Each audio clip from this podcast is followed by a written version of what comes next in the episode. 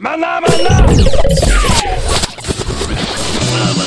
Você está ouvindo Maná com Manteiga.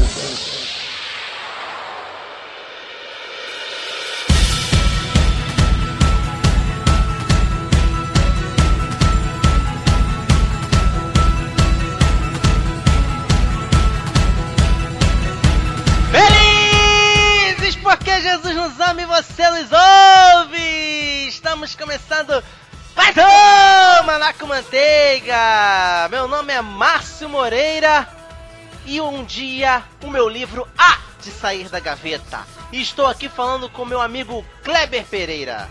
É isso aí, Márcio. Esse cara sou eu. E o que eu posso dizer logo de cara é que ler também é pensar. Hum, também pensar, tem que, tem que meditar um pouquinho você fala. Peraí, deixa eu digerir. Digerido está, vamos começar? Vamos começar esse negócio, essa, esse episódio maravilhoso, esse episódio fantabulástico, Kleber, que contamos com a presença aí de pessoas da altamente gabaritadas no mundo do mercado editorial É verdade, brasileiro, não é verdade? Verdade. Vamos, vamos, confere aí quem esteve conosco lá nos estúdios generosos, nos estúdios nababescos da Universidade do Estado do Rio de Janeiro. Vamos lá, confere aí. E olha quem resolveu aqui participar, está Pois aqui. Eu é. quero brincar também, eu quero ter esse negócio de conteúdo concreto, É. mandar com manteiga no estúdio, que negócio é esse? Nosso amigo Roberto Rodrigues. É isso aí, meus amigos. Eu só quero dizer que eu já estou com saudade da biblioteca. Olha só você. E estamos aqui com, como sempre, como sempre fazemos aqui nos estúdios nababescos da UERJ, estamos com presenças ilustríssimas aqui de pessoas da mais alta envergadura. Vamos aqui começar pelas damas. Estou falando aqui de Larissa Helena. Esse nome é, é- é- eu gosto dessa sonoridade, dá uma combinação bacana. Junto ali, Larissa Helena. Já, né? Larissa, o Larissa virou Larissa Helena, né? Meu nome é artístico. Espetacular. Larissa, por favor, apresente-se. Meu nome é Larissa, eu sou editora executiva do selo Fantástica, da editora Rocco, que acabou de publicar o novo livro da Carolina Munhoz, que a gente vai falar dele daqui a pouco. A maravilha! Estamos aqui também, por último, mas jamais menos importante, Ítalo Morricone. Eu fiquei doido pelo sobrenome, eu tenho que falar direito, que ele falou que não é Morricone, né? É, boa tarde a todos, eu sou Ítalo Moricone, sou professor aqui da UERJ, de literatura brasileira, já há quase 30 anos, e atualmente, nos últimos oito anos, sou editor executivo da editora da UERJ, da editora universitária. Espetacular, e é isso. Hoje a gente tá, tá demais, né? Manteiga, todo concreto, a gente tá demais, cada vez mais.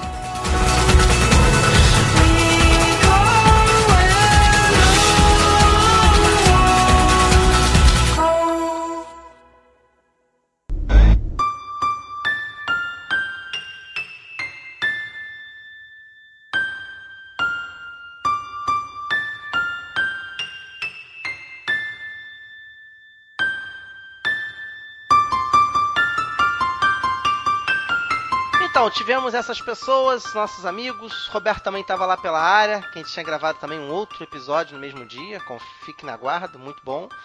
É, ele estava por lá também, também participou com a gente. Foi bem bacana, bem legal, bem batuta.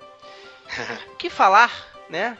De Ítalo Morricone. Acho que ele não, não, não, não- não pegou o porquê que eu fiquei tão deslumbrado com o sobrenome dele, né? Acho que ele não, não pegou por causa do, do Ennio Morricone, grande Ennio Morricone, compositor de, de canções, de trilhas do cinema, de westerns, principalmente, de músicas de velho oeste. Ele, no caso, é editor da Eduerge, não é isso? Confere, é. Kleber. Isso aí, ele é, eu- é uma espécie de diretor lá, né? Que é o editor principal. E ele, tudo, tudo teoricamente, da, da medida editorial da, da Eduerge passa pelo Ítalo Morricone, né? Que, que disse que, inclusive, o que você falou do nome, ele disse que numa região lá da, da Itália, de onde veio a família dele, esse nome é super comum. Olha só. Olha aí. Por isso que tem opção de Morricone espalhado por aí. Olha aí, que bacana. Cada, cada país tem um Silva que merece. e, e também estava lá a Larissa Helena, uma das editoras da editora Rocco, né? Isso aí. que Ela é lançou agora recentemente o selo Fantástica, tá agora com Rafael Dracon, Carolina Munhoz e muitos outros autores.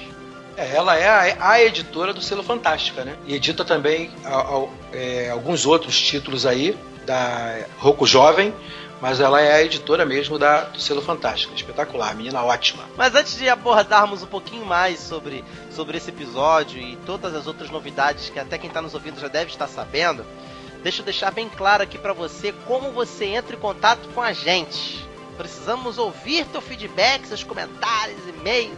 Você nos encontra a princípio lá no manacomanteiga.com.br ou .com. É, já é parte de um belo princípio daí. Dali você vai encontrar todas as outras redes sociais que são contato arroba manacomanteiga esse é o nosso e-mail. Exatamente, ponto .br, que é o nosso e-mail. O Facebook, qual é, Kleber, o Facebook? Ah, o Facebook é www.facebook.com barra manacomanteiga. Exatamente. E o Twitter, molezinha, muito é fácil. fácil. Arroba manacomanteiga. Exatamente. Então é isso aí, manacomanteiga nas mídias sociais. Sociais. Maná, maná!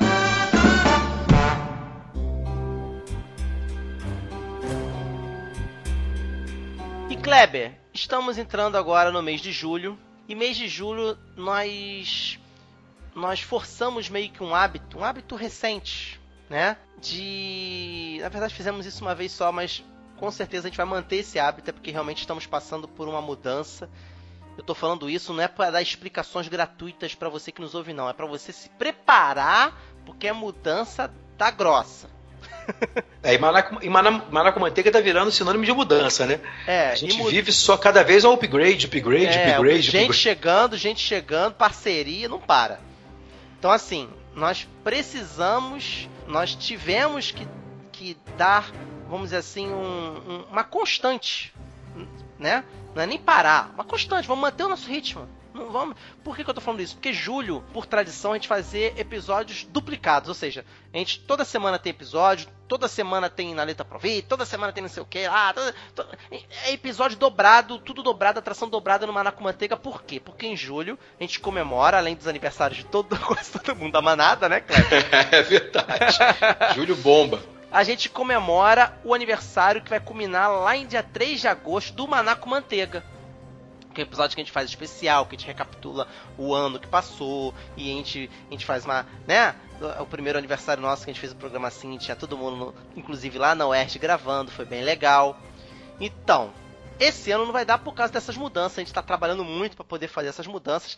Acho que já posso adiantar alguma coisa. Com certeza tem uma coisa a ver com o site, tá? É só o que eu posso adiantar tem, tem a ver com o site, estamos dando uma, uma retrabalhada nele. De certa forma, não deixa de ser, né, Kleber? É verdade. É e uma mudança nele. É uma mudança nele e isso dá, demanda muito trabalho. Mas, no Maná com Manteiga, a gente né? Parece que tá tirando com uma mão, mas tá dando com outras duas. Três mãos. a gente parece que tá, né? Faltando, mas não tá. Julho continua sendo um mês especial. Por quê? Nós estamos começando em julho agora com parcerias. Parcerias que tem muito a ver com esse episódio de hoje. Estamos abrindo com esse episódio as parcerias do Manaco Manteiga que irão proporcionar um livro por episódio. Kleber, o que, que significa isso? Um livro por episódio. É, a nossa ideia é contar aí com esses nossos parceiros, gente que, que gravou com a gente, que gostou do trabalho do Manaco Manteiga e que resolveu dar dar uma moral, né? Uma colaborada. E a gente vai, a cada episódio do Manaco Manteiga, tá sorteando um livro. Né? Inicialmente vai ser da editora Rocco e da Eduerge, que estavam com a gente aí gravando esse episódio. E agora todo mundo na manada vai ter uma chance de ganhar presentinho. É, exatamente. Né? Presentinho. Vamos, vamos, vamos explicar direitinho como é que vai funcionar isso. A gente não vai sortear no episódio. A gente vai lançar, por exemplo, episódio de hoje esse episódio que você está ouvindo, você está lanç... se você está ouvindo na semana em que foi lançado, no dia que foi lançado esse episódio, na quinta-feira, dia 2 de julho, você já está concorrendo a um livro do Rafael Dracon, Cemitério de Dragões, se compartilhar esse episódio e comentar no corpo da, da do, do, do share, do compartilhamento. Hashtag eu quero ler. Aí você escreve hashtag eu quero ler alguma coisa, hashtag eu quero ler não sei o que ler. A gente explicou mais ou menos isso na semana passada, certo, Kleber? É isso mesmo, é. a gente falou com, com calma, fizemos aí um. Um teaser. Um teaserzinho, né? Para as pessoas poderem ter o gostinho de como é que foi o episódio e também ficar por dentro de, do que, que era essa, essa nova possibilidade aí de ser premiado né, com um presentinho do Maná com Manteiga, em parceria aí com o pessoal da Rouca e da Eduerge. Exatamente. Aí, no outro episódio, episódio principal do Maná com Manteiga, ou seja, daqui a 15 dias, no dia, na verdade, que antecede esse episódio, nós vamos anunciar na nossa página no Facebook quem foi que ganhou. E aí nós vamos entrar em contato com essa pessoa, vamos pedir mais um favorzinho. Vou deixar aqui bem claro que favorzinho é esse. Na verdade, dois. A gente precisa que ele diga que o livro chegou. Sabe-se lá, né? A gente tem que mandar e tem que pegar o feedback. Aí, chegou o livro. É pra avisar a gente quando o livro chegar.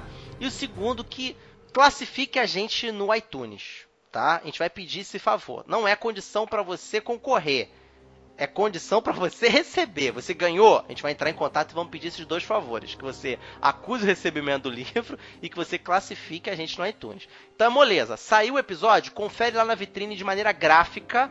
Vai ter um selozinho lá com o, dizendo que esse episódio, se for compartilhado, você está concorrendo ao livro. Quer saber que livro é esse? Você vai ter que ouvir o episódio para você saber qual livro você está concorrendo. Exatamente.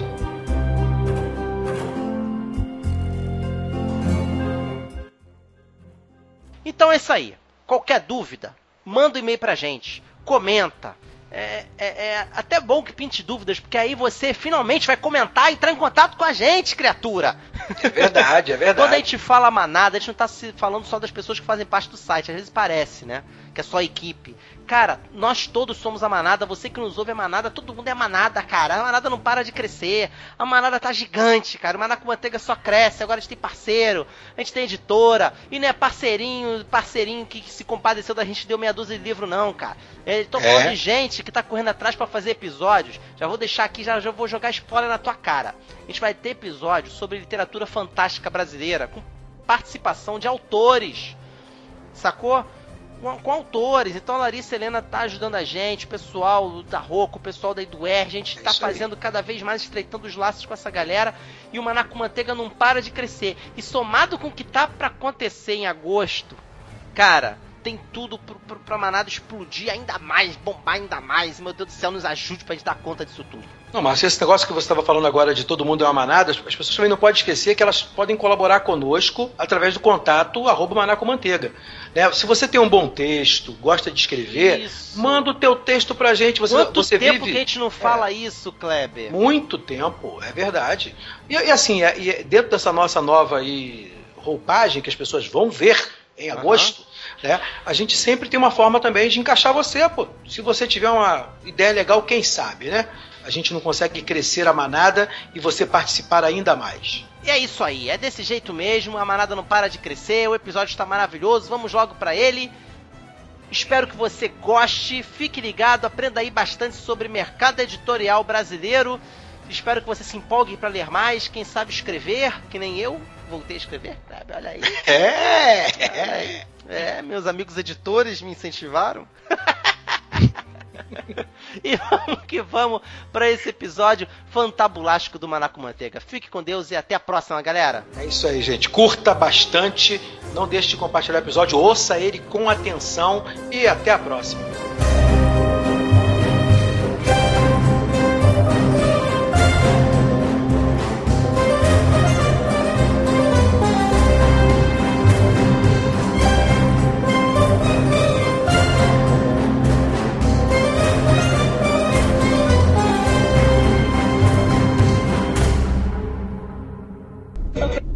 Namana. Namana.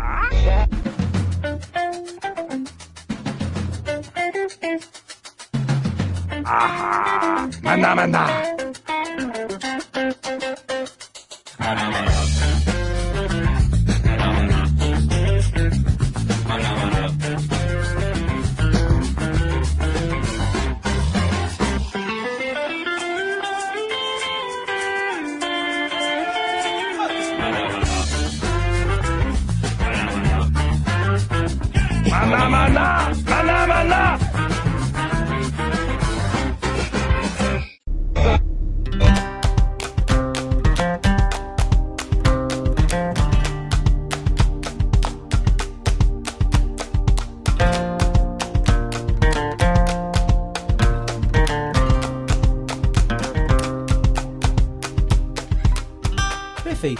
Volta aqui para falar de um assunto que muito me gusta. Eu sou um cara que, muito viciado em livro, eu tenho todos os tipos de vícios possíveis a respeito de livro. Eu compro um livro e posso tanto devorá-lo em dois dias, quanto eu posso comprar vários livros e ler todos eles ao mesmo tempo. E demorar muito tempo e acabar, às vezes, deixando um pela metade, o outro. Então eu tenho um problema sério. Minha esposa pega bastante no meu pé. Termina teus livros pelo menos antes de comprar outro. Tem esse problema. E esse episódio eu acho que só vai piorar ainda mais o meu vício. É pra gostar de ler, né? Isso. E agora eu vou começar esse bloco aqui. A apresentação foi muito rápida, muito enxuta. Eu gostaria aqui de pedir para os nossos convidados se apresentarem de maneira mais profunda, né? Dizer o que estão fazendo, o trabalho deles, o, o ramo em que atuam. Vamos dar uma invertida agora. Vou pedir para o Ítalo começar. Ítalo, explica pra gente o que, que você faz, meu querido, o teu trabalho, para quem talvez esteja interessado em trabalhar com literatura, para conhecer o trabalho de vocês. Então, por favor, pode começar. É, eu na verdade tenho uma ligação grande com livros, não só porque sou professor de literatura, mas também sou autor de livros e organizador de antologias, né?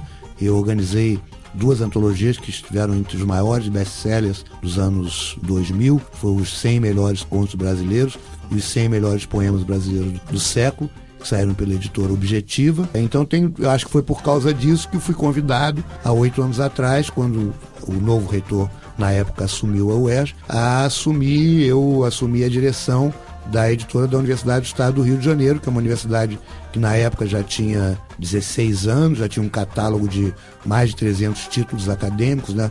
universitários, né? Que às vezes a gente fala acadêmico, a pessoa confunde um pouco, não entende muito bem o que, que é, né? Se é Academia Brasileira de Letras, ou se é livro de medicina ou de direito, né? Na verdade, são livros universitários, é, feitos para todas as áreas de conhecimento, com exceção justamente de medicina e direito, que são áreas universitárias que têm as suas próprias editoras é, com seu mercado muito próprio, né? Então a editora da UERJ ela entra um pouco em títulos de direito e de áreas correlatas à saúde, mas o nosso forte são as ciências propriamente universitárias, física, química, engenharia, é, ciências sociais, principalmente, as ciências humanas são o grande carro-chefe da editora. Tá vendo? Já me senti excluído aí, ó. É, Poxa. artes, artes, arte. Tá vendo? Direito, Arte te inclui. Direito eu tô fora. É, direito. Direito, Não, é direito, direito. direito, tem fora. também. Nós temos, a gente tem livros específicos, psicologia jurídica, né? Ah, isso é legal. É um título, é uma área onde a gente tem títulos, inclusive, que são, estão entre os que mais vendem é, da, da editora da UES, né? Nosso problema sempre é encontrar um mercado que permita a editora sobreviver. Deve ser interessante, psicologia. Lembrei de Criminal Minds. É, crime, é, Sim. né? Psicologia forense. É, a psicologia jurídica trata de assuntos como, por exemplo, o impacto do exame de DNA. É, agora a gente, dentro dessa área, acabou de lançar um livro sobre bullying. Até podia ter trazido aí, mas acho que não está nesse Eu lote aí. tenho, eu tenho esse livro muito bom. É um livro É, sobre é para quem não tá, para quem, para quem, para quem não, né? Porque a gente não tá filmando, ou seja, todo mundo só está nos ouvindo, né? Para quem está nos ouvindo, né? Para quem está nos ouvindo, os que estão nos vendo são só um, dois, três, quatro, cinco, seis. Né? Para quem está, para todo mundo que está só nos ouvindo, nós estamos aqui entulhados em livros. É verdade. Né? Numa- pela mesa. Nós estamos aqui com livros, é, alguns, né, recebidos com muito bom grado. É, já já vamos falar desses livros em específico. Eu gostaria agora de ouvir um pouquinho da Larissa. Larissa, explica aí pra gente o seu trabalho, o que, que você faz lá na Roco. Apresente-se com mais profundidade aí pra quem tá nos ouvindo. Também sempre gostei de ler, sempre fui conhecida como a menina dos livros na escola. E eu sabia que eu ia querer trabalhar com isso em algum Mas momento. não era a menina que roubava livros, não. A menina dos livros, Ah, na tá. verdade, É, eu. Pode botar aqui. Tá, tá. As pessoas que roubavam os meus livros. É, essa- Como acontece com Esse frequência, clube, você tem vida. muitos É. e acaba emprestando pra todo mundo. E aí eu me formei em literatura, estudei letras na FRJ, estudei jornalismo, fiz mestrado em literatura também. E a minha grande dificuldade é que eu queria trabalhar com literatura infanto-juvenil. Que no meio acadêmico já é uma coisa um pouquinho mais complicada, né? Um pouquinho é considerada menor, é uma luta trabalhar com isso. E eu queria trabalhar com literatura infanto-juvenil comercial. Sempre foi meu foco.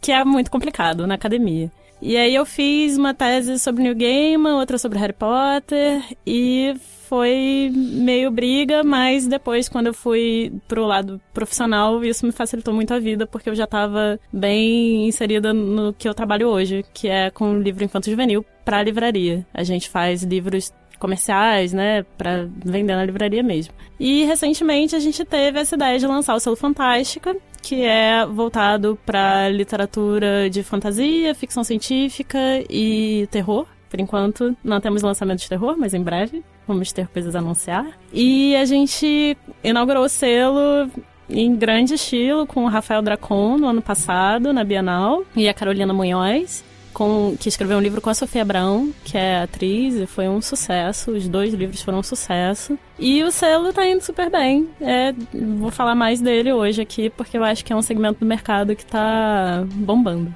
Bacana, bacana, legal.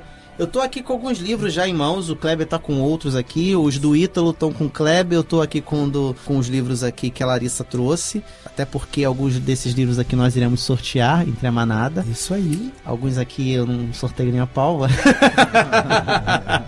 e eu tô aqui, por exemplo, com o do Rafael Dracon aqui, Cemitério de Dragões.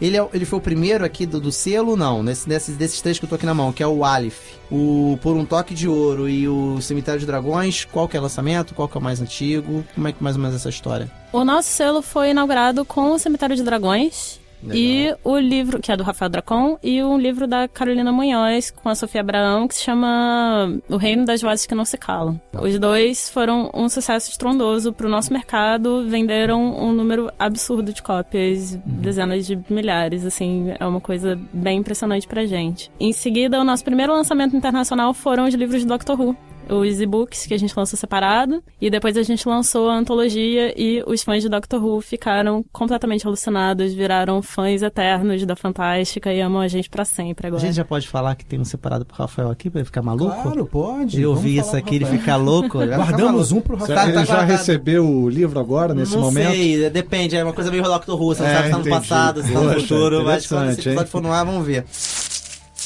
Ítalo, agora o, os seus livros aqui, Kleber. É, a gente, a gente, tá, a gente acho que a, a Larissa fez, fez, agora uma, uma referência, né, à dicotomia que é natural, né? A gente tem mercados diferentes, a gente tem enfoques diferentes, né? E acredito que o número de vendas também diferente, né? Livro comercial é diferente. Mas como é que é essa essa questão de do que escolher para publicar? Como é que você na, na, na editora define o que, que é o que, que é para ser colocado? como, como você trabalha. Porque a gente está vendo aqui, a gente tem um livro aqui, Ciranda da Poesia, uhum. né? Se você for olhar, dentro do que é acadêmico, como você colocou no início, por exemplo, já não é uma, uma vertente óbvia, né? uhum. né? Já é uma, uma articulação que a gente tem que fazer na editora naturalmente. Como é que é isso para você? Conta pra gente como é que pois é. Pois é, não, só mencionando, já que você falou da Ciranda da Poesia, ela é uma coleção que ela tem lugar na editora universitária, porque na verdade ela traz um estudozinho então, por exemplo, por, pelo regulamento da editora, nós não publicamos nem poesia, nem prosa de ficção. Uhum. É, então, claro que nosso mercado é outro, né? Mas o que justifica essa coleção é que ela traz um pequeno estudo pioneiro sobre poetas contemporâneos, acompanhados de uma antologia que, portanto, vai, vão apresentar aquele poeta para o público interessado em poesia e, e o estudo também quer ser alguma coisa onde um, estu, um estudante de letras ou de ciências humanas em geral, ou mesmo de outras áreas, ele vendo uma análise, ele se aprofunde nessa questão da poesia, né? Mas você tem toda a razão, a nossa relação com o mercado é completamente diferente. É, eu não faço parte das pessoas que dentro do mundo da editor, das editoras universitárias existem algumas pessoas que acham que nós não temos nada a ver com o mercado. Eu não acho isso. Eu acho que existe, sim, em todos os países do mundo, um mercado é, de livros universitários e que o Brasil precisa desenvolver isso, é abrir fronteiras nisso. E as dificuldades são dificuldades que vêm da precariedade de cada universidade ou de cada editora. Porque algumas editoras universitárias têm um acesso a um mercado muito bom e chegam inclusive ao ponto de se sustentarem com as vendas. Né? A editora da Universidade Federal de Minas Gerais, a editora da, da Unesp, né? São editoras onde elas podem vender. Agora, quanto. Aí, aí você tem uma certa razão, quer dizer, a nossa, aí é que é uma grande diferença realmente. Nós não vivemos em função é, do mercado, ou seja, uma decisão de leitura nossa, e esse é que é um grande problema, até para poder depois chegar ao mercado específico é, universitário, a nossa decisão não é em função do que aquele livro pode ou não pode trazer em termos de venda. Embora a gente tenha que ter a preocupação de ter, de ter alguns carros-chefes que vendam. Mas o que, de, o que a gente, o que leva a editora a publicar um livro é realmente um julgamento que é feito pelo conselho editorial, que é formado por um conjunto de professores de alto nível e que passa por todo um sistema de seleções, que são os famosos pareceristas ou referees. Então você tem, por exemplo, um professor de biologia tem uma pesquisa muito importante que é publicar um livro. Então a gente encaminha isso para pareceristas da área de biologia, grandes professores de biologia de outros lugares, que não pode ser da própria universidade, porque senão fica uma coisa de amigos, né? E aí o conselho editorial julga se é significativo que aquele lançamento seja feito em função de uma necessidade do campo. Quer dizer, então, a escolha de um título para ser lançado pela editora universitária é em função de uma necessidade para aquele campo da ciência, para a biologia. Esse lançamento é importante para a biologia, esse lançamento é importante para a engenharia. Então, essa é o primeiro, a primeira lógica. Mas dentro disso você tem também como, por exemplo, a gente tem, é um livro que um dos que mais vendem é, um dos nossos livros que mais vendem é um livro sobre como escrever um trabalho, entendeu? Final de faculdade. Outro é sobre metodologia de pesquisa. Ou então, por exemplo, essa nossa, nossa nova linha dos últimos anos de já ter uma produção também voltada, que ela, num certo sentido, ela é voltada para o aluno, da escola básica, fundamental, né? Mas na verdade ela é mais até para o professor, porque nunca podemos esquecer que uma grande massa de alunos da universidade são professores da escola básica, né? Então, por exemplo, quando a gente faz uma antologia como essa aí, Machado para jovens leitores, a gente está preocupado com o jovem leitor, mas ela também está direcionada para o aluno de graduação da universidade, que é o futuro professor. E com relação especificamente a essa coleção, que é o Machado de Assis para jovens leitores o Euclides da Cunha para jovens leitores, a gente tem um conceito de jovens leitores novos, porque existe um fenômeno novo, que são as pessoas de terceira idade que se tornam leitores, que nunca foram leitores de livro na vida, mas que agora, com toda essa mudança né, que está ocorrendo na vida, né, que as pessoas ficam vivas, digamos assim, décadas e décadas Verdade. depois da aposentadoria. Então, uma boa maneira de preencher esse tempo é lendo, né?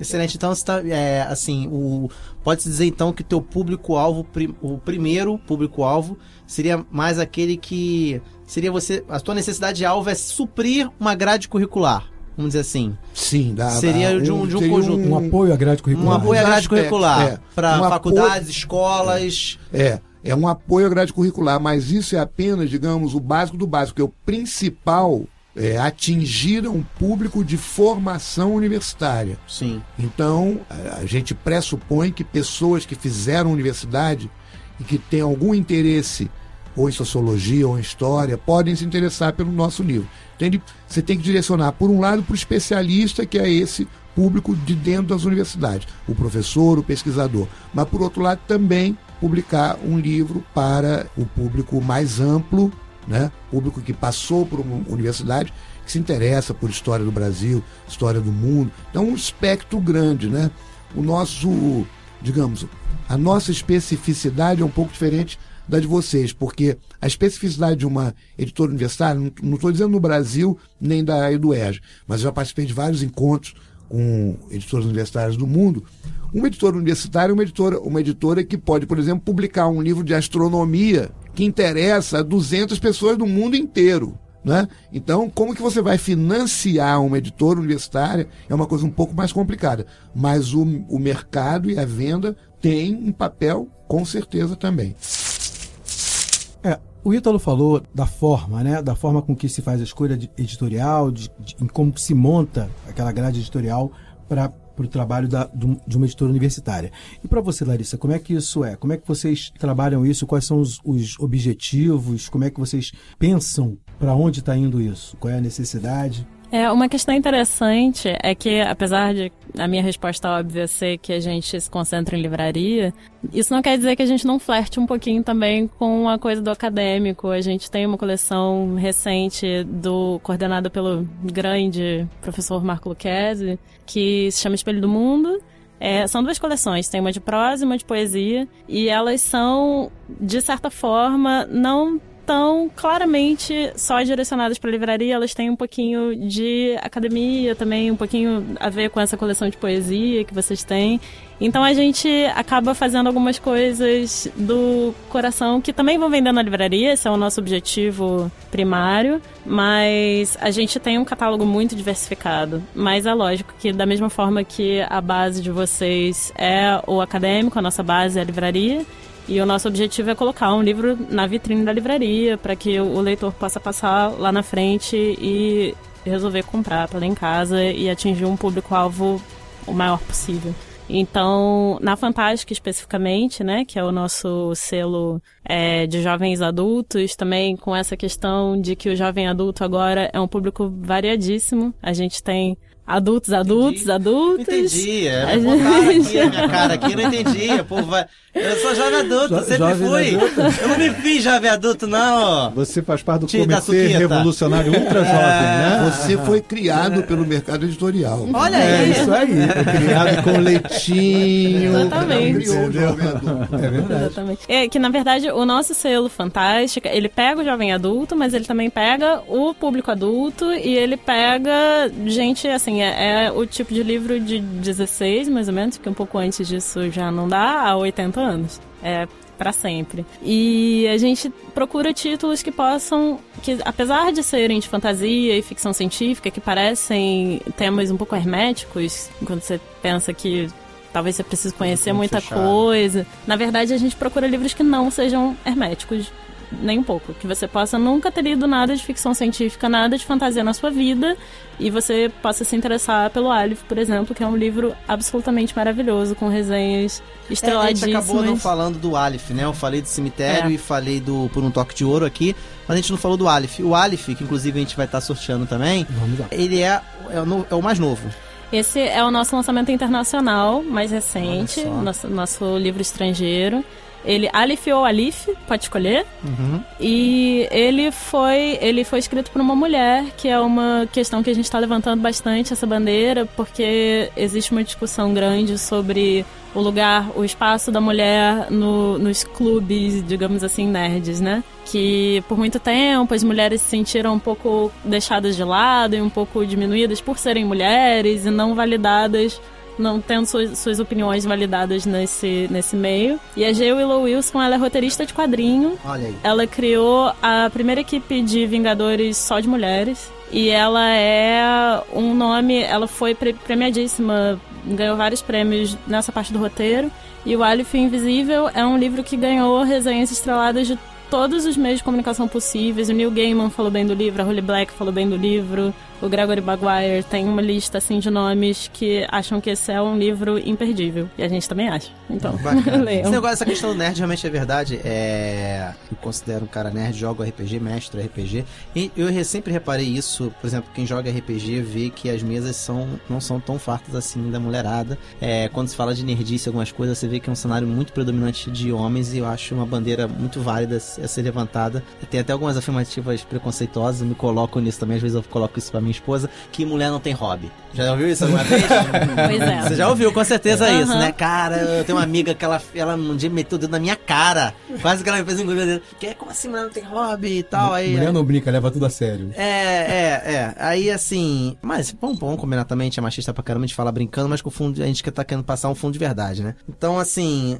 é, eu acho bacana levantar essa, essa bandeira porque desmente um pouco isso, né? Porque, por que não teria hobby, caramba, né? Isso é uma coisa que está mudando. Tem várias campanhas sobre mulheres no ambiente nerd especificamente, porque é um lugar que rejeita muito o público feminino ou trata a mulher como objeto. Por incrível que pareça, a gente pensa que não, mas... A gente vê muito isso nos quadrinhos, né? O sexismo no, no, nos desenhos, nos uhum. traços e tal. É, é, é não tem jeito assim. É, por exemplo, da parte universitária é questão de gosto, né? Eu sou arquiteto, então eu quando vou comprar algum livro mais tecnicista, né? Eu vou na arquitetura, não tem jeito, artes visuais, design, coisas desse tipo. Claro.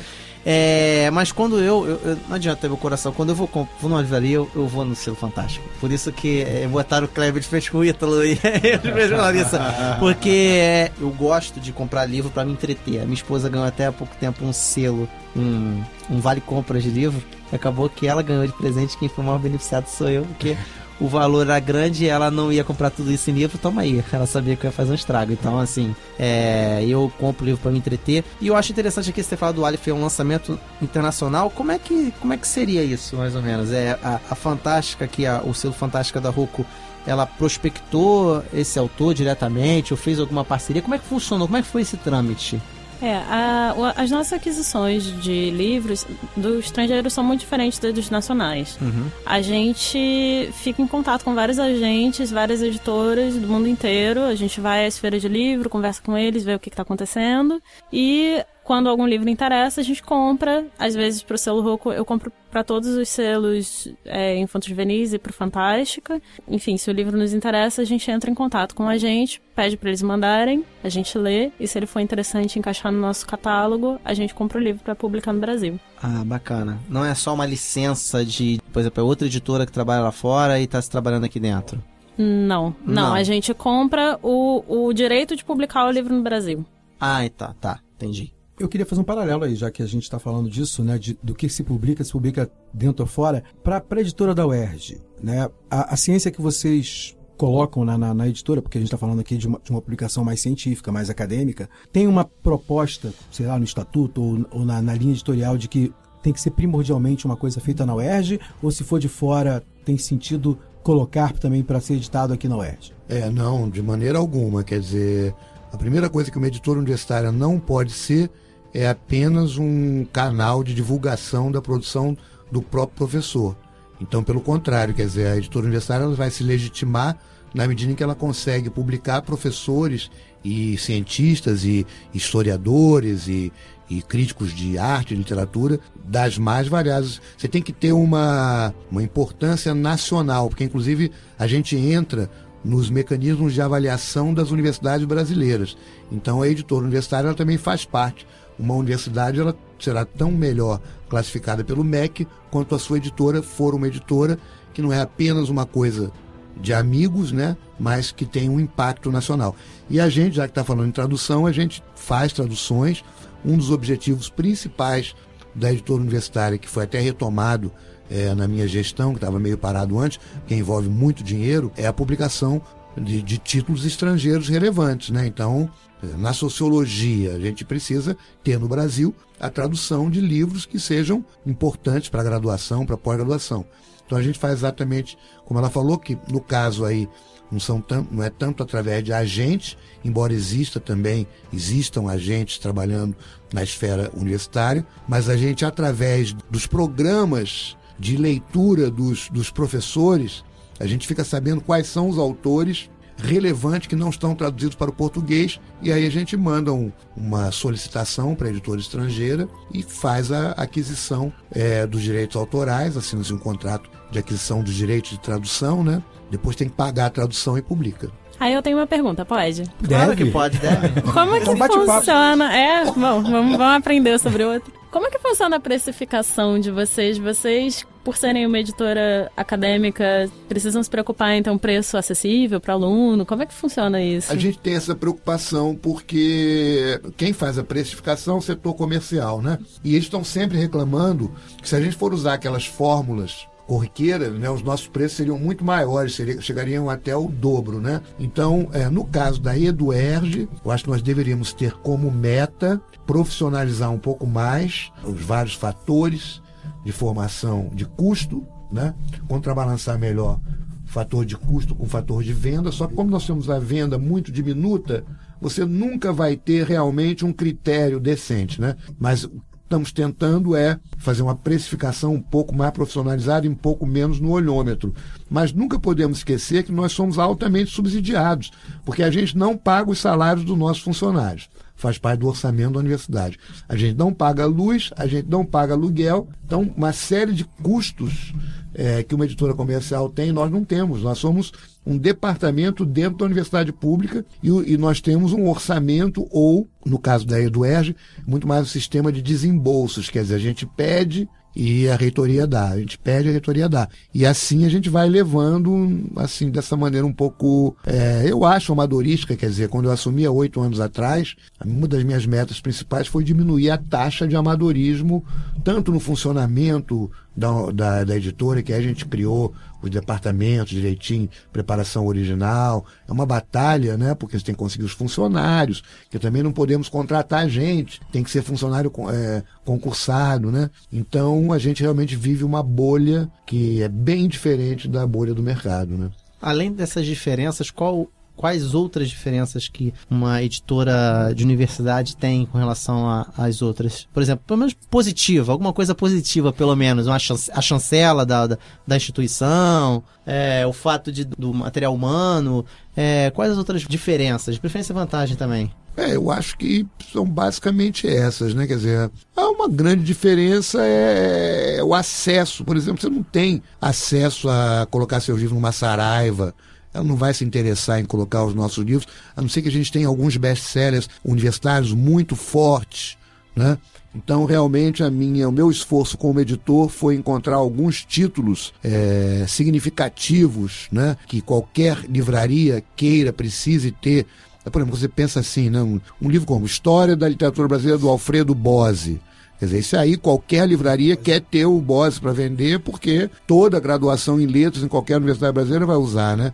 Então é, é aí que eu digo que há um ponto em que aquilo que caracteriza uma editora universitária se encontra com uma editora comercial porque nós podemos sim encontrar títulos, principalmente de tradução, né? O nosso primeiro título, segundo título traduzido na minha gestão, é, era um, um livro que já era muito lido e muito adotado nas pós-graduações de letras, comunicação, então o mercado, é, letras, comunicação, das áreas de humanas em geral, que era um livro argentino chamado O Espaço Biográfico, um livro argentino, e realmente, quando nós traduzimos para o português, ele passou a vender mais ainda, quer dizer, nem o espanhol, nem mesmo um livro em espanhol vende tanto na Universidade Brasileira atual, porque hoje, inclusive, a pós-graduação é imensa, são milhões de estudantes, pós-graduação que eu digo é mestrado, doutorado, né? São milhões de estudantes.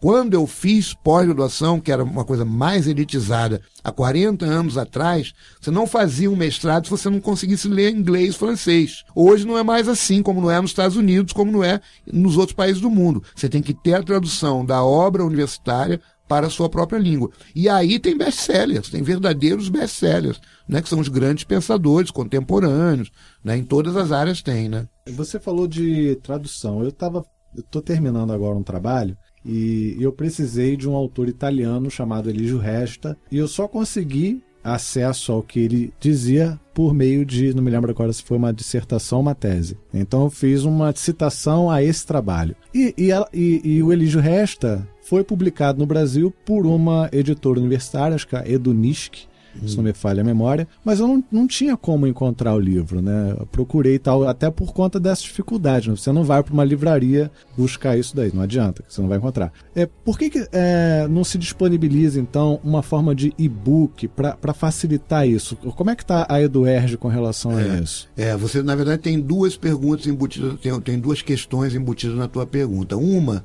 é um problema do circuito das editoras universitárias. Por quê? As editoras universitárias elas estão umbilicalmente ligadas à, à, à, pesquisa, né? Seja ela pesquisa humanística, história, literatura e tal, uhum. filosofia, ou seja pesquisa científica. É, a pesquisa de ponta no Brasil está localizada na pós-graduação. A pós-graduação, ou seja, os professores e alunos de mestrado, doutorado, é um setor da sociedade altamente cosmopolita que viaja para o exterior várias vezes por ano e que sabe tudo que está acontecendo no mundo. Só que as editoras são pequenas, então você tem esse fenômeno, entendeu? De que é, esse autor eu não conheço, mas você tem um fenômeno que acontece que às vezes um autor extremamente importante, digamos, ele é um autor francês, ele é traduzido para uma editora universitária americana, ele vai vender muito, mas aqui ele é traduzido para uma é, editora universitária pequenininha.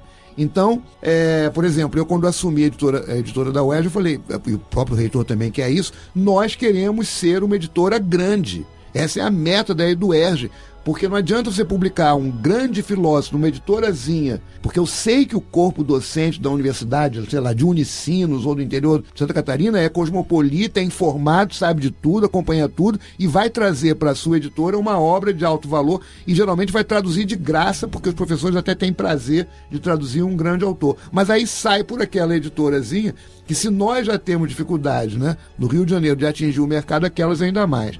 Então esse é um problema engraçado. Você olha, você olha os catálogos das editoras universitárias pequenas brasileiras, tem obras interessantíssimas, né? mas que absolutamente acabam não circulando.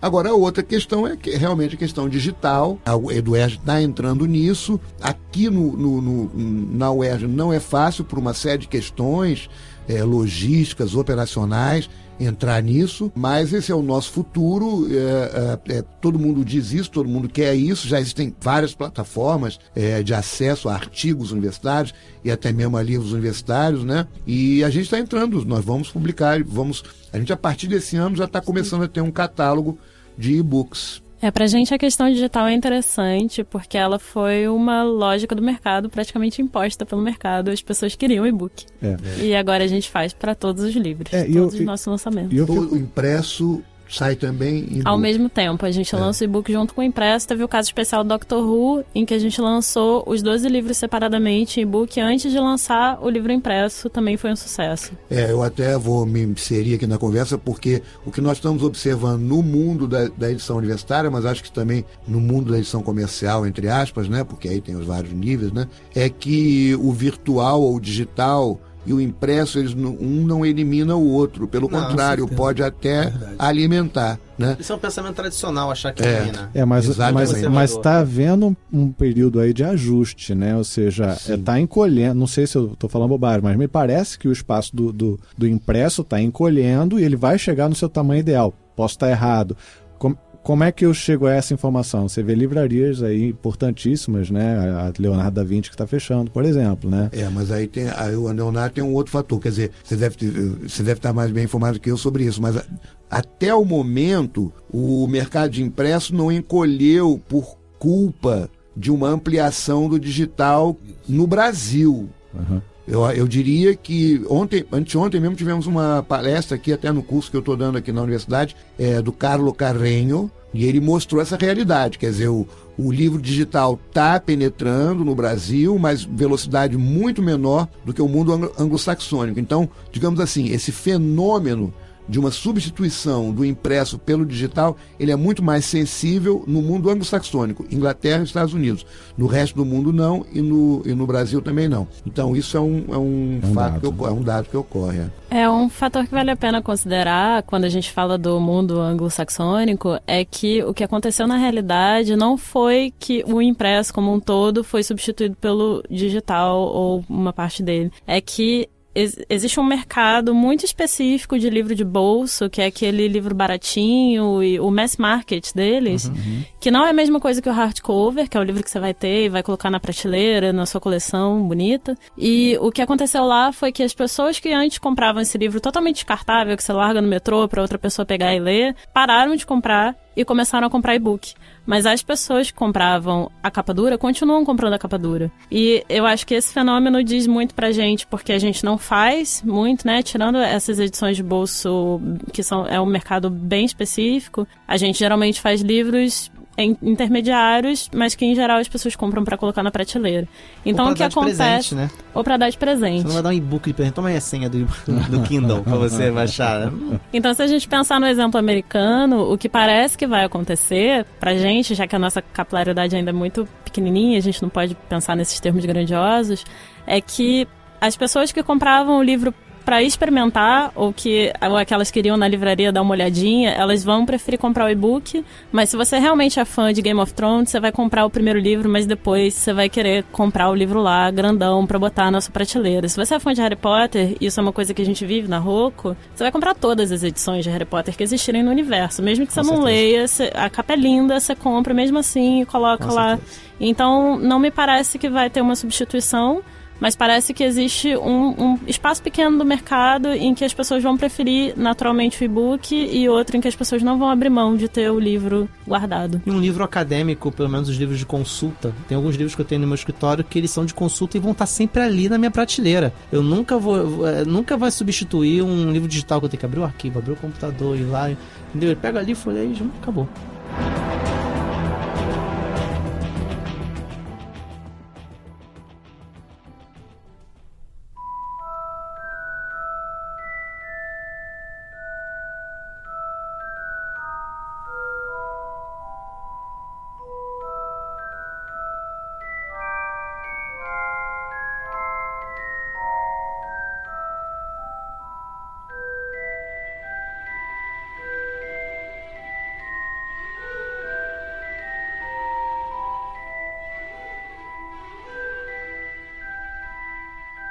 Agora falar um pouco desse motor em funcionamento. Vamos abrir o capô desse carro, vamos dar uma olhadinha mais ou menos como funciona. Como o Kleber bem disse, é, como eu chego lá, e não só para quem escreve, mas às vezes para aquela pessoa que não quer escrever, mas quer saber como funciona. Tem essas pessoas que adoram ler, adoram ler, mas eles não sabem, né, como é, que, como é que chegou aquilo ali. O cara cuspiu um monte de letrinha ali no meio no, no, no papel e botou na prateleira. Não é bem assim, com certeza. Então, vamos aqui. Larissa, tem algum, proce algum processo, algum algum que você queira destacar, alguma história de, de publicação, de, de trabalho de algum desses livros ou de algum outro que a Hulk esteja produzindo que você gostaria de, de contar pra gente? E até qual é a rotina, né? Ela pega, Sim, pega livro, quando ela rua, contar né? isso, ela vai falar, ela vai falar rotina. Se é for se, se destacar porque é diferente, ela vai ter que dizer antes por que é diferente, né? Show de bola. Então, a rotina não existe. Olha aí. Você isso quer trabalhar com isso? É caótico. A gente recebe trilhões de originais por dia. Todo mundo quer ser escritor. Olha aí. É a nova. Tá diante de um. É o novo sonho. é o no, novo sonho da juventude, é ser escritor. Então a gente recebe muito original, o tempo todo chega, a gente lê bastante. E chega de tudo quanto é jeito. Você faz parte tem... dessa triagem também? Eu faço essa triagem. É mesmo? Olha é. aí! Ao contrário do original estrangeiro, que de fato tem uma rotina, ele chega pra gente pela gente, a gente lê, diz se quer, diz se não quer, e é uma coisa um pouco, um pouco mais estruturada, porque vem de fora. O original nacional vem de várias maneiras. A Talita Rebouças, por exemplo, que é publicada pela Roku, nosso grande best-seller de todos os tempos, chegou como um original, como outro qualquer. Chegou, chegaram as 10 páginas do livro, leram, gostaram, contrataram a Thalita. E hoje ela é esse fenômeno que ela é. Tem que editorial. ser as 10 primeiras páginas ou 10 páginas qualquer? Em geral são 10 páginas suas favoritas, mas as pessoas costumam mandar as 10 primeiras, a introdução. E a gente recebe muita coisa também que, ah, eu tenho um amigo que é escritor, você não quer dar uma olhada? Não, não é o ideal. É, em, em geral, a gente prefere transformar isso num processo, mas com frequência os livros chegam por outras vias. A gente tem Agora, muita gente que está trabalhando com agentes nacionais, então escritores que procuram agentes no Brasil para mandar o livro para gente, e isso geralmente facilita, porque o agente faz uma triagem e ele manda para a editora o que ele acha que tem a cara da editora, uhum. ou enfim, é, isso torna a coisa um pouco mais fácil. Mas é um processo caótico, tem de tudo. Tem gente que realmente manda o original sem revisar, tem gente que manda uma coisa muito cuidadosa e muito bem feita. É, tem de tudo. E a gente lê bastante e se alguma coisa chamar atenção, parece ter um tema diferente, parece ser capaz de pegar um público um pouco mais abrangente. A gente entra em contato com a pessoa, pede para mandar o original inteiro, e aí a gente avalia e vê como é que isso pode ser transformado em um livro de fato. Legal. Tem umas regrinhas lá no site. Todo é. site realmente tem essas regrinhas e é só seguir esse passo a passo que tá bacana, ninguém perturbando a Larissa, pelo amor de Deus. Meta-se no caos. É. Inclusive na, no nosso também, no nosso site também. É, era isso que eu ia perguntar, direitinho. Ítalo. Assim, acredito eu que o, a glamorização do, do escritor de literatura fantástica é bem diferente daquele que faz um livro acadêmico e está procurando outro tipo de reconhecimento. Uhum. Então, como que é dado esse processo de triagem? Chegou alguém lá com, com um original, um livro, geralmente. Vamos lá. Tem gente que eu sei que escreve literatura fantástica que não é nem formado em letras. Às vezes o cara tem uma formação, sei lá. Claro. Arquitetura. Arquitetura. É. Olha aí, obrigado, Cleber. Você é meu amigo, cara. Isso ninguém aí. precisa ser formado em letras para ser escritor, né? É, mas, é. Aí, mas aí que tá. Mas aí já quando você vai fazer um livro acadêmico, você vai ter que ter uma né, meu filho? Você tem que ter uma propriedade para você falar de psicologia, do direito ainda por cima. Então claro. não é qualquer. Então, assim, deve passar também pela triagem de vocês uma prova de currículo? Faz-se uma, faz uma faz análise de currículo. Claro, né? É, faz uma análise Como é que é esse processo? É semelhante? É muito dísparo? Como é, é como é eu falei, quer dizer, o, o editor, né, no caso eu, o editor executivo, tudo que chegar de proposta que vier pelo chamado balcão, porque muitas vêm, porque o próprio editor e o próprio conselho, por exemplo, muitos dos livros que nós publicamos são os membros do próprio conselho editorial que sugerem, né? Uhum. Então, um dos papéis do conselho editorial é também é, construir, junto com a editora, as linhas de publicação, né? Agora, o que, o que vai chegando, digamos, pelo chamado balcão, sempre passa primeiro por um crivo meu, que eu tenho que olhar o currículo e tenho que analisar a proposta e aí ver se cabe encaminhar para o conselho editorial ou já para os pareceristas. Então é isso, quer dizer, agora como que esse material vai ser encaminhado à editora, é só olhar lá no site que, que explica o que, que precisa fazer. Tem que ser o livro direito, porque até algum tempo atrás, eh, as editoras universitárias trabalhavam, e o Eduardo trabalhou muito assim, é, assim, mandavam, mandavam um monte de artigos. Quer dizer, como se a editora universitária também fosse preparar o livro, né? Então, um dos primeiros fatores de profissionalização meu no EduEG foi, não, a gente publica livros, então você traga o seu livro, não traga a sua tese, não traga a sua coleção de artigos, não traga suas anotações, né? E vindo o livro, mas tem realmente uma primeiríssima triagem, porque tem inclusive temas que a EduES não publica, né? Tem temas que a EduES não está publicando, então não está publicando.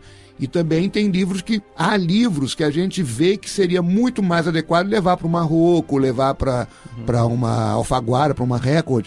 Então eu mesmo recomendo: olha, isso aqui na Eduerge, você tem muito mais. Esse livro tem muito mais capacidade de sobreviver e viver e vender numa outra editora, não pra é o caso? Rocco, recomenda para Rocco. Posso. Quando, não, só quando tiver mesmo, porque eu sou amigo da Rocco, eu tô até na coleção da Paloma Vidal, tô devendo um livro lá, é, como autor, né?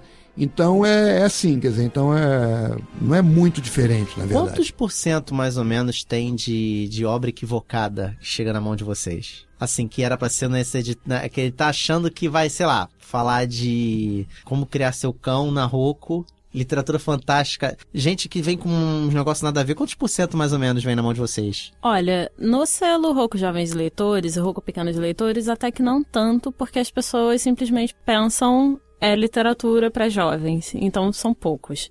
Mas no Fantástica, eu diria que 90%. Ei, porque a proposta do Fantástica é ser um selo é, jovem adulto adulto. E quando as pessoas ouvem Fantástica, elas pensam naturalmente em um Harry Potter.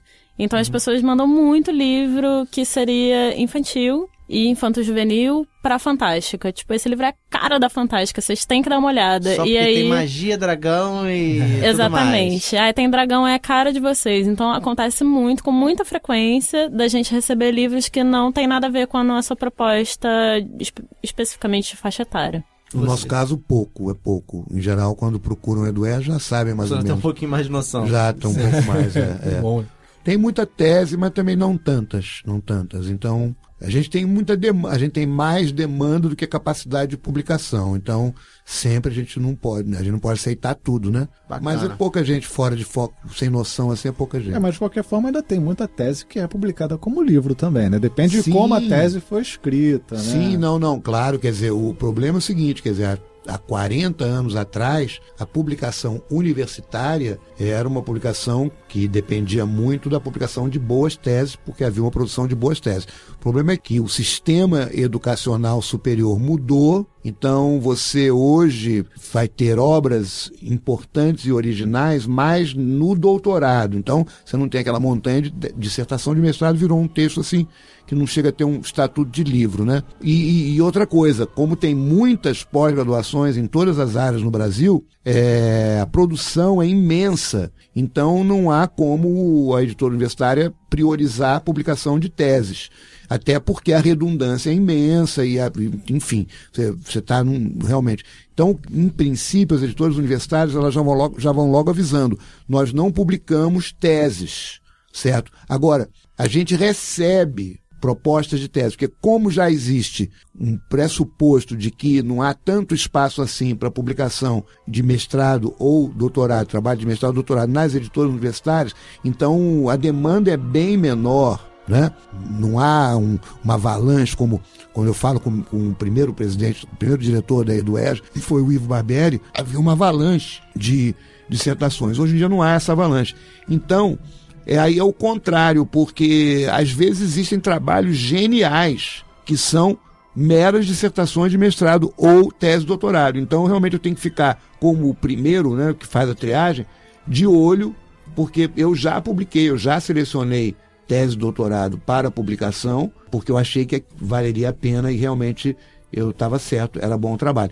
Agora, fora isso, tem os prêmios. Aí, se uma tese é premiada por uma associação profissional de sociólogos, seja o que for, a priori ela será encaminhada ao conselho editorial. Se ela é premiada. E se ela vem com a recomendação à publicação da banca, ela será olhada com um pouquinho mais de carinho, né? Então, as coisas, tudo, tudo é na base da hierarquia, né? Mas tem teses de que são bastante contemporâneas. Você falou agora há pouco de um livro que, que eu, por acaso, tenho, que é Bullying e a Cultura da Paz né, que foi publicado pela universidade. E ele é super atual. Sim. Ele fala muito bem da, da, da, da perspectiva do que isso é hoje e de como isso está colocado no, no, mundo que a gente está vivendo. Mas eu mesmo não lembro se era, era tese, foi uma tese? Foi, foi. É. foi não, é. isso que eu estou dizendo. Então a gente tem que ter um olho para identificar que é uma tese, mas é uma tese que vale a pena realmente publicar, uhum. porque tem uma originalidade, tem uma contribuição, é. não é redundante, né? Então, assim, fe é, fechou-se esse ciclo inicial. A pessoa fez lá o original dela,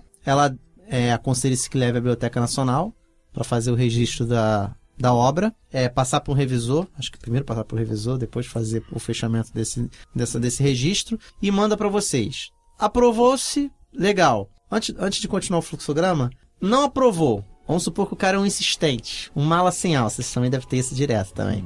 Aquele pessoal que insiste, às vezes insiste até no mesmo erro que vocês estão indicando. Vocês têm alguma, alguma tag de mala sem alça? Toda vez que ele bate lá já volta? Ou, ou sempre se dá essa. Vocês encaram uma obra como uma obra? Assim, independente da, da pessoa, assim. De bateu, ah não, é daquele cara, mas vamos dar uma olhada nesse. A gente nem sempre consegue dizer para a pessoa qual que é o problema, porque quando a gente recebe muito original, uhum. a gente não consegue dar o feedback completo, o seu livro não funciona por isso, a sim, ponto de sim, a pessoa poder responder qual que foi o problema. Então é só não, acabou. E quando a gente vê que poderia ter mais alguma coisa, essa, essas questões de revisão e, enfim, qualquer coisa que esteja errada e que seja consertável, a gente compraria e resolveria na editora mesmo. Então a gente consegue enxergar parte desse olhar. Potencial, né? Exatamente. Ver parte desse nosso olhar editorial é ver o que, que a gente pode consertar ou trabalhar com o autor, com copydesk, dizer quais que são as questões. Mesmo os livros que a gente aprova passam por um processo intenso de, de reformulação de várias partes do texto. Então isso é uma coisa que a gente já já está já tá incluída na nossa no nosso fluxo de trabalho. Legal. Aí então o fluxograma continua. Foi aprovado. É, com essas ressalvas ou não? Qual é o próximo passo? Aí vai fazer algum tipo de trabalho revisão. Para quem é leigo, pensa assim mesmo, tá? Essa linha que eu tô falando, revisão, pensa em capa, quando que é a capa, quando que é, como é que é a diagramação, tipo de papel, é, quantidade de páginas, isso aí também tem muito a ver também com o, processo inicial, né? Tem gente que manda, quer mandar logo uma trilogia, uhum. né? Já, já mandar logo uma trilogia, o cara fazer o novo Senhor dos Anéis, aí manda 500 páginas, novo, novo, novo, novo Guerra dos Tronos, que mil páginas, já o segundo vem com duas mil páginas. Como é que, como é, que é esse processo né? na segunda fase e dá um pouquinho desse feedback inicial, assim? A, a nossa primeira etapa, uma vez que o livro foi contratado, é preparar o texto. Então a gente precisa ver questões muito é, abrangentes de, de problemas que o texto pode ter. Então, às vezes tem um capítulo redundante, às vezes teve coisa que você não explicou sobre o personagem, às vezes o seu personagem é de um jeito o tempo todo e de repente ele tem uma atitude que não tem nada a ver com o que você explicou até agora. Então. Esquizofrenia. Mas já seria explicação se fosse aí, falado, né? Aí a gente explica no texto, é esquizofrênico, é. tudo bem. É, então a gente faz uma preparação de original, trabalhamos no texto de um jeito bastante intenso, pensamos nele como, como um todo, como uma unidade de sentido. Depois, a gente geralmente gasta bastante tempo nisso e volta para o autor para ele aprovar as questões, reescrever algumas partes e fica nesse bate-volta por algum tempo. Depois que essas coisas mais grandiosas estão resolvidas, a gente começa a fazer as revisões ortográficas. E aí a gente vai ver questões de concordância, é, vírgula e essas coisas um pouco mais que não, não adianta a gente corrigir antes que o texto esteja um pouquinho mais redondo. Entendi. Então vocês primeiro pensam no estilo para depois na forma. E aí, fechado isso, é que vai se pensar em diagramação, design, capa, isso tudo. É, a, geralmente as revisões já são feitas na parte diagramada. Então, uma vez que a gente acabou esse bate-volta com o autor e a gente vai mexer em, em detalhes, Aí a gente começa a fazer a diagramação, a gente pensa em como vai ser a fonte, se vai ter ilustração dentro ou se não vai ter. Esse livro do Rafael Dracon, por exemplo, tem um dragão lindo. Sim, todos os no interior, têm, é. maravilhoso. É, essa capa foi uma capa que a gente levou um tempo fazendo. A gente contratou um designer para fazer o lettering e para pensar nos elementos da capa e contratamos um artista gráfico para fazer o, a imagem em si. E a gente passou bastante tempo, assim, é, pensando em como seria essa imagem, porque o autor tinha uma proposta muito clara na cabeça, ele queria é, esse fundo. Pra quem não tá vendo o livro, descrevo. Esse fundo com o céu atrás é, e um capacete vermelho na frente para dar uma ideia do que, que é o livro. E ficou linda a ilustração final, mas é, faltava um toque de cor com. tava tudo azul com o capacete vermelho na frente. Então a gente demorou um tempo até chegar à conclusão de que precisava de um laranja e a gente transformou o céu azul, que era noite, num pôr do sol. Pesquisem o livro no Google, Cemitério de Dragões. Não, tá dando pra entender, assim, a questão da, da, da... Tava dando muito destaque, acabou ficando o capacete em muito destaque por causa disso, porque tava tudo muito uniforme e o capacete muito destacado. E a capa Entendi. ficava um pouquinho monocromática. monocromática. E aí a gente conseguiu chegar num esquema de cor perfeito, ela foi super elogiada, mas dá muito trabalho e é uma coisa que a gente faz junto com o autor. Então a gente pergunta se tá bom, se era isso que ele esperava, a gente faz bate-volta na capa também. As fontes diferentes também, quando tem algum personagem falando, tem uma fonte específica só para ele, eu achei isso bem legal. Eu percebi isso assim que abri o livro. Tem Comic Sans não, né? Proibido. é, bem, fala-se muito de novos leitores, uma nova tendência no mercado editorial, da literatura fantástica, o que a gente mais ouve falar. Ah, que o Brasil agora tem novos escritores de literatura fantástica, que antes era só lá fora, literatura fantástica só lá fora. Para o mercado editorial acadêmico, eu já não estou tão por dentro como é que tá. Mas como o, é que... o Ítalo pode falar até de literatura com certeza, mesmo. Né? Com certeza, Literatura é brasileira que, em si. Como é que tá essa questão do, das pessoas realmente estão lendo mais? Ou então existem prognósticos, isso um livro de que num futuro próximo teremos mais escritores do que leitores, né? Sei lá, até um tá pouco. pintando uma situação um pouco assim, né? É. Embora então... o, o, o, o segmento fantástico não. São leitores que consomem livros vorazmente, né? Mas que todos queriam escrever. Todos também todos gostariam eles. de escrever. É. Esse é um fenômeno, realmente. Estão até falando, né? A era do autor, né? É a era do autor. Todos querem ser autores e poucos se animam a ser leitores, digamos assim. Até porque não tem tempo que estão escrevendo seu próprio livro, né? Aí começa também a ficar todos muito iguais. Se você também não tem tempo para ler, você vai começar a escrever Exatamente. livros muito iguais, né? Agora, em termos assim de mercado editorial, acho que nesse momento, pelo menos a palestra do Carlos Carrinho anteontem deixou isso bem claro, estamos num momento de, de queda de vendas, né? É, no último trimestre, parece, pela pesquisa do dos Nel com a Nielsen, né? O que salvou foram os livros para colorir, né? Que é essa nova onda. Fantástico esse negócio, hein? É. Isso então deixou... foram eles que salvaram as rendinhas das, das, casas editoras, né? Mas eu acho que tem, isso tem a ver com uma depressão é, econômica geral, né? Uhum. Então ninguém está pensando que isso vai se eternizar de maneira alguma, né? A outra tendência que é uma tendência já de mais anos, né? Que eu acho também que quem está numa editora como como a Rocco talvez possa falar melhor sobre isso, é que apesar da série fantástica, é, o segmento ficção vem diminuindo em relação a outros, né? Quer dizer, as pessoas hoje é, procuram livros úteis para elas. Elas procuram livros para ler, porque elas precisam ler aquele livro, precisa aprender a consertar um motor ou porque quer, né? Então, ou, ou livros religiosos, né? Então, ou autobiográfico, mero... tem muita, muita biografia, muita, né? Mas aí é, tem a ver com informação, né? Procura biografia, procura história em busca de informação. Então, aquilo que você falou, que você é, tem na leitura seu entretenimento, talvez preferido, né? Justamente a leitura de entretenimento é que estava tendo uma queda. Mas eu acho que com essas formas, o jovem adulto está sendo, na verdade, uma recuperação um pouco da leitura por entretenimento, né? Então são várias, tem muita coisa acontecendo. Outra coisa que é uma característica típica de mercado editorial, que é um, típica deste comércio, desta cadeia produtiva, é que é você tem muitos títulos, né? Quer dizer, por exemplo, sei lá, no mercado automobilístico você tem uma, uma editor, uma indústria tem, sei lá, 20 ou 30 marcas, né? Mas uma grande editora tem 20 ou 30 livros diferentes a cada mês ou a cada semestre, né? Então é, você não tem uma concentração de produtos embora seja vital para uma grande editora comercial ter os seus best-sellers. Sem best-seller não existe mercado editorial. Se não houver alguma coisa vendendo muito para sustentar, eu diria que a Rocco até tem um perfil muito bom nisso, né? Ela consegue criar uma renda com livros que vendem muito e ela tem um catálogo, literatura brasileira é um catálogo respeitável, né? Nosso catálogo inteiro é maravilhoso. É, o Acessem, catálogo todo. .com.br. A, a sustenta o seu catálogo com acertos impressionantes na parte comercial, né? E quanto à literatura fantástica, Larissa? Projeções, vocês estão otimistas com relação a essa, essa crescente aí de jovens, escritores e também jovens leitores? Você realmente acredita que ainda estamos surfando aquela onda de que graças ao Harry Potter que a juventude cresceu? Ou isso aí já, já foi, já foi aquela onda, já conquistamos aquela galera, agora são outros responsáveis pela conquista? Ou já está conquistado? Como é que é isso? Compartilhe um pouco com a gente aí desse cenário.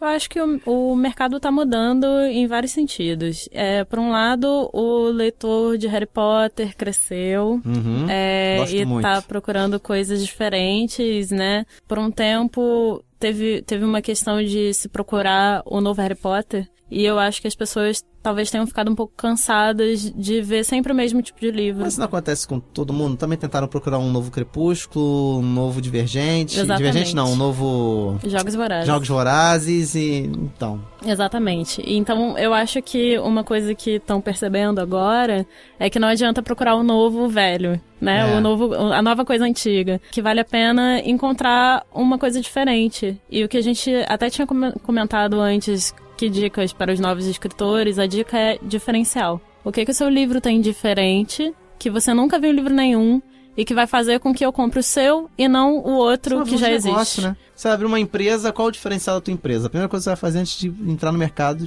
é isso. Exatamente. Então essa é a palavra-chave é, minha, minha para os escritores e também do nosso selo, porque o que a gente tem e que a gente está procurando agora são livros com diferencial. Então o Fantástico é um selo que quer publicar livros diferentes, com uma pegada é, totalmente inovadora, da ficção científica, da fantasia, e eu acho que essa é, é, a nova tendência do que quer funcionar no mercado. Que tem alguma coisa de cativante, diferente, instigante, que faça você realmente querer comprar esse livro e não qualquer outro.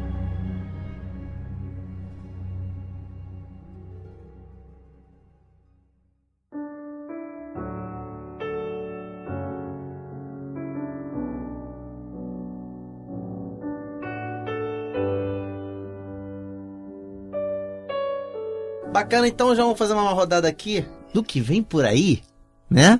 Eu gostaria de começar aqui com a Larissa. Larissa, próximos lançamentos, vai, abre pra gente aí. O que, que tá por vir aí? O que, que a gente pode esperar da Roku? Pode falar não só do selo Fantástica, mas também de um outro selo que possa ter no, na Roku também, de outros livros que possam ter. É, o que, que a gente pode esperar? A continuação, por exemplo, do Legado Ranger. Vai vir do Cemitério de Dragões. No caso, o Legado Ranger é o primeiro. Deve ter um outro nome ou muda o, o título de cabeça? É, é Legado também. Ranger é o nome da, da trilogia. Da ah, tá. E o próximo vai se chamar Cidade de Dragões. Também hum. tá incrível. Já li.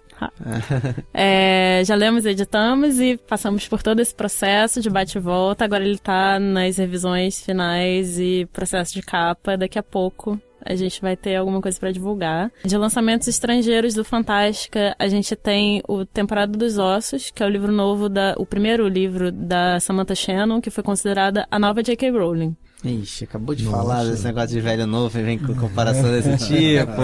Mas, mas realmente é. é tem ah, algo, não, mas aí. a questão da nova J.K. Rowling não é pelo tema. É, o tema dela é totalmente diferente, é novo, o livro é muito bacana. Ela foi considerada a nova J.K. Rowling por causa do valor que pagaram pelos livros dela lá fora, que foi o maior. Esse, ah, essa é a comparação é que eu queria ter. É. Foi, assim, a série que, que Dá mais bombou. o tema? Qual tipo de tema? Ou é uma coisa tão é nova? Fantasia, não... é fantasia, é fantasia. Mas é uma fantasia diferente. Ah, ah, daqui a pouco. É diferencial, é. Vamos, vamos lançar ainda esse 120 ano. 120 tons de azul. fantasia diferente. Esse a gente lança ainda esse ano. E tem mais dois que vale a pena comentar. Um se chama O Nome da Estrela, que é da Maureen Johnson. E é um livro de mistério em que parece que Jack o Estripador está de volta. Olha aí. Uau. Hum, uau, uau. É fantástico. É, é incrível. Se enquadra no Fantástico, não? não? Não, ele é Roco Jovens Leitores, é. não é da Fantástica. Mas um, um, livro de investigação, um livro de policial, se enquadraria no Roco Jovens Leitores. O Jovens Fantástica Leitores? é fantasia, ficção fantasia científica mesmo. e terror. Não colocamos é, investigação, suspense, mistério. Ainda faz parte do catálogo da Roco Jovens Leitores. Assim como Distopia. Também é do nosso catálogo da Roco. Ah, legal. E, finalmente, que a gente já lançou, mas está fazendo maior sucesso. Eu acho que vale muito a pena comentar. Tem o Time Fiasco, que é um menininho fofíssimo que é um investigador. E ele, já que estamos falando de, de uhum. mistério e investigação, e ele tem um escritório que fica no closet da mãe dele. e ele tem certeza de que a agência dele de detetives vai ser a maior do mundo inteiro Ai, e que... vale a pena acompanhar, porque é muito engraçado. Eu morri de rir lendo o livro. Ítalo, temos novidades aí, uma coisa que está por vir, de, de daqui da editora UERJ, tá para Bom, a gente novos projetos. Vai, vai, dar continuidade. o grande projeto é implantar de vez aí do UERJ Digital, né? Superar alguns problemas lá, tipo venda. Até hoje a gente não consegue ainda vender por com cartão de crédito, né, que é um problema sério pelo site, devido à burocracia, problemas burocráticos da UERJ junto às, autoridades financeiras e estamos com vários lançamentos é, importantes pela frente, né? Estamos fechando, na verdade, que esse ano deve acabar, acaba o mandato do reitor e deve também haver uma mudança na direção. Então estou tentando fechar a coleção Ciranda da Poesia, vai ter vários lançamentos que vêm aí pela, pela frente e vários tra várias traduções também. E estamos também com algumas perspectivas de fazer vendas como esse Aldeamentos Indígenas para a Secretaria de Educação. Ela compraria da gente isso seria distribuído gratuitamente para os alunos da rede de ensino pública, né? Então, enfim, continuamos no, no nosso business, digamos assim, que é um business um pouco diferente. Então aproveita já deixa aí uma dica para a gente encerrar o nosso programa. Já deixa aí uma dica, ou para aquele que quer escrever, ou, ou apenas para aquele que quer aumentar sua estante. É, sei lá, deixa uma dica bacana, uma dica bem prática para quem está nos ouvindo.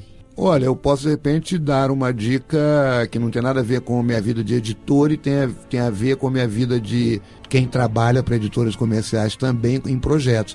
E nós estamos terminando de lançar agora, lá pela Alfaguara, a obra completa do Mário Quintana, que eu fiz a curadoria dessa coleção.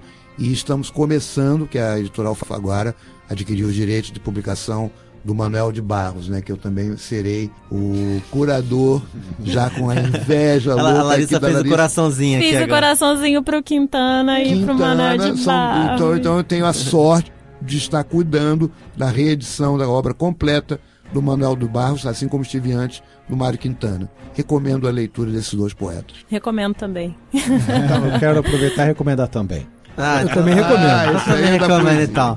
Larissa, vai ficar só nessa recomendação? Traz mais outra pra gente. Não, olha, Dicas vou... práticas, dicas de quem lê, para quem faz, quem quer fazer acontecer. Para quem lê, eu acho que Aleph é um livro que todo mundo devia ler, porque ele é tudo. Ele tem ficção científica, ele tem fantasia, ele é escrito por uma mulher, ele fala um pouco sobre o universo feminino, ele fala sobre cultura islâmica e digital. É uma. Não parece, porque ele não é tão grosso assim, mas tem de absolutamente tudo. E é uma aula de escrita, porque eu acho que ela tem isso que eu falei, que eu acho que todos os livros deveriam ter, que é o diferencial. É muito fácil ler o Aleph e entender que ele é um livro diferente. E essa é a minha dica também para quem quiser escrever procura o que, que, tem no seu livro que é diferente dos outros. O último livro que eu li, né, que tinha como personagem principal árabe, foi O Homem que Calculava. Gente, é fantástico fantástico. Você falou assim. Recentemente não foi o lançamento dele, não, né? atrás, é. Tem bastante tempo. Ah, né? Ainda era o clube do livro. Não, mas foi o último que eu li com um personagem árabe, né? E aí você falou, ah, traz, traz essa cultura, então já me me deu assim uma vontade maior de ler agora, né? Justamente que eu fui remetido lá atrás com Malbatã e tal, essas coisas todas. Legal. Então é isso. A gente com certeza vai falar mais de livros aí na nossa série aqui no estúdio da UERJ. Temos aqui livrinhos para sortear. Na parte de institucional do Manaco Manteiga, nós vamos explicar mais como que isso vai ser, vai, vai, vai ser feito. Quero agradecer aqui a presença do Ítalo, a presença da Larissa. Muito obrigado por vocês terem vindo, obrigado pelos presentes, adoramos. E é isso aí. Você que está nos ouvindo, fique com Deus, continue com a gente e até a próxima. Fique com Deus e até a próxima. Valeu, gente. Muito obrigada.